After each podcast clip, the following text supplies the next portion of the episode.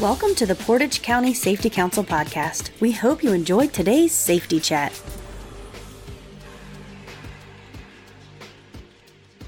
Hi, it's Mike with the Portage County Safety Council. We're here with our friend Lori Cook from AAA East Central. Welcome, Lori. Thanks, Mike. Welcome to the podcast again. Thanks for coming back. Can you tell our listeners again and remind them what you do at AAA East Central?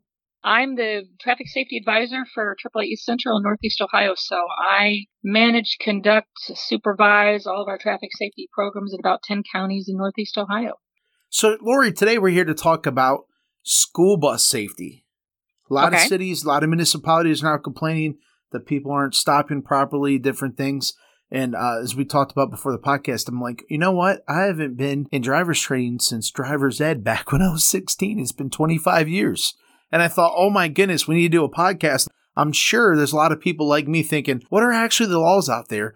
But before we even get into that, Lori, what are some common concerns that these cities are having or what you're hearing about at AAA regarding stopping for school buses? Well, I, what I hear from some of my law enforcement contacts out in Northeast Ohio that drivers in their communities aren't stopping at all for school buses. Oh, wow. that people drivers seem to be in, in just too much of a hurry and they view a school bus as impeding their you know ability to get to work or wherever they're going that morning and they just don't want to stop but they need to take the time to, to appreciate the fact that we have children riding on those school buses who need to get to school safely and you need to have a little basic understanding of the school bus law in Ohio, and you need to have, pack a whole trunk full of patience when you do that. Most districts, what I find is helpful is that most cities will publish their school bus routes and what time they pick up and drop off at locations throughout their cities. So if you don't want to interfere with that or, or you're worried it's going to make you late to work, find out when the bus comes through your neighborhood and leave earlier or leave a little bit later so that's not a problem for you. And if you do happen to interact with those school buses, you just really have to be patient. You know, those school bus drivers have a huge responsibility to get those kids safely to school and back home again. And they need everybody's help to do that. So being patient, I can't emphasize that enough. You know, and don't stop too close to the school bus. I hear from a lot, a lot of school bus drivers that, you know, they're, they're not giving, uh, drivers are not giving them at least 10 feet from the front or the rear of their school bus and that they're trying to jump the gun and anticipate when the school bus driver is going to shut off all the lights and proceed again.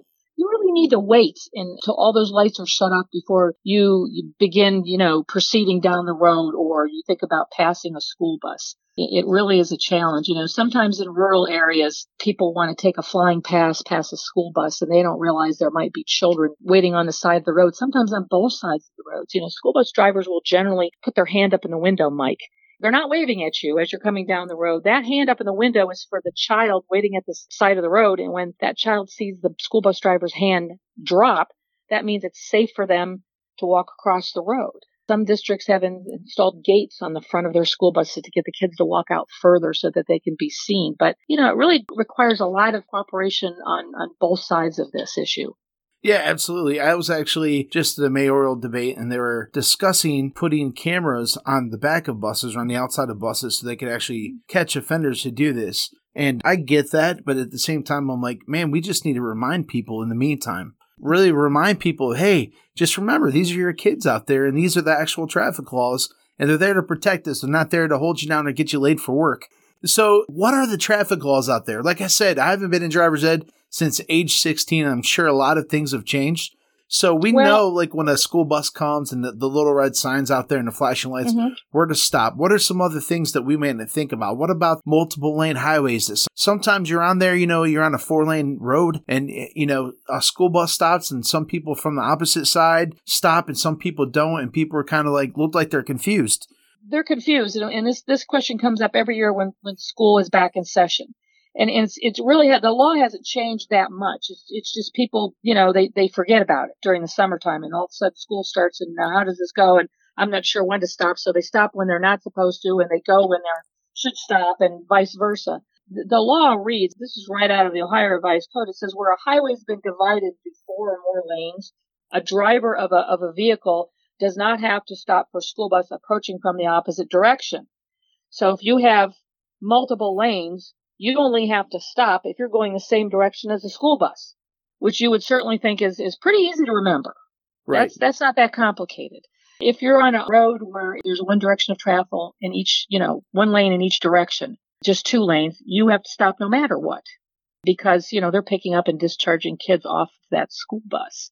But, you know, in most places in Ohio, uh, Department of Education guidelines say that school bus drivers should pick up kids on the side of the road that they live on. Most of the time that's possible, but places that it's not possible because the houses are too spread out too far. You're in a rural area, you're in farm country, and they have to pick up from both sides of the road just to be able to complete their route in time. So, you know, any good traffic safety program that is out in the community that the law enforcement is trying to really, you know, promote. Really, you know, we go back to the three E's engineering, education, and enforcement. And I think, you know, the primary focus should be education. You really have to put it out there in the community of what the school bus law is and what you have to do and when you have to do it, how you have to do it. And if that's not working, then you, know, you kind of go to your other E, you go to the enforcement issue. So there's been lots of discussions about increasing fines and higher police presence. And you know, this is something that should be very commonplace in most communities.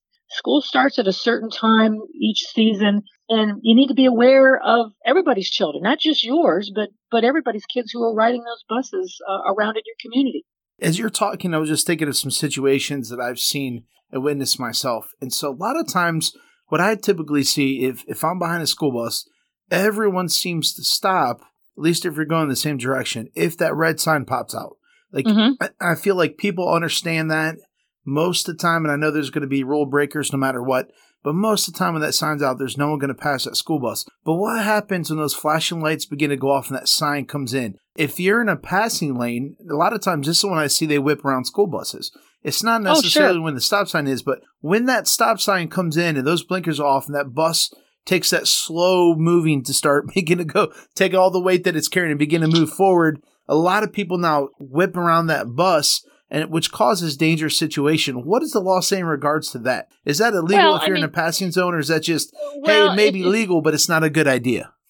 It may be legal, but it's certainly not a good idea because there there may be that last you know hanger on or student that's on the side of the road that needs to cross the street in front of the school bus, or that you can't see that's there for whatever reason. So you right, really or have the house down, wait. or the next house.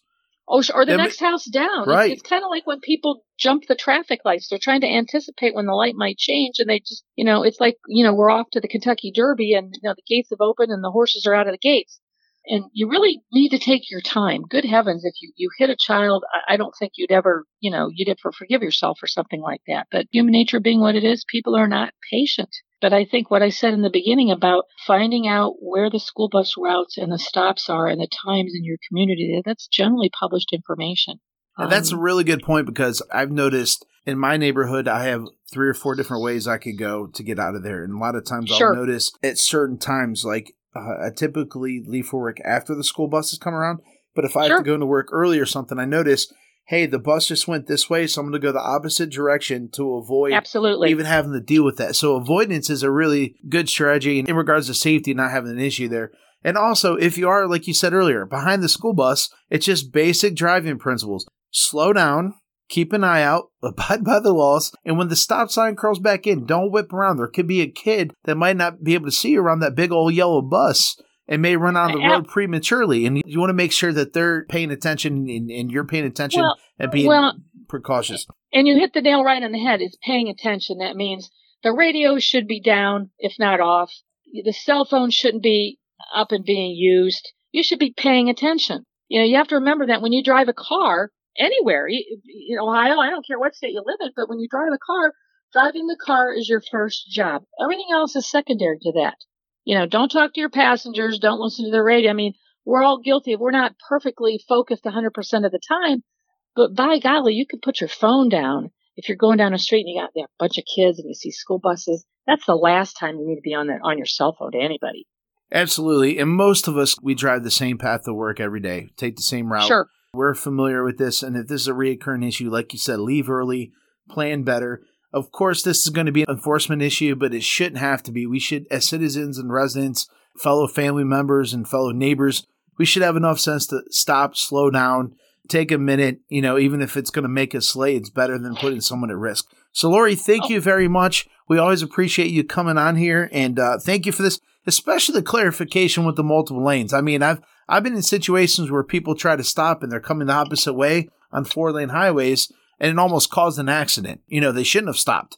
And uh, no, they shouldn't have stopped. Right, and those are pretty rare, but that stuff does happen. So the clarity, the clarification is really important. So thank you very much. Thank you, AAA, for letting Lori come and do these podcasts with us, and we appreciate you. And Lori, we hope to have you back soon. Thanks for the opportunity, Mike. We appreciate it.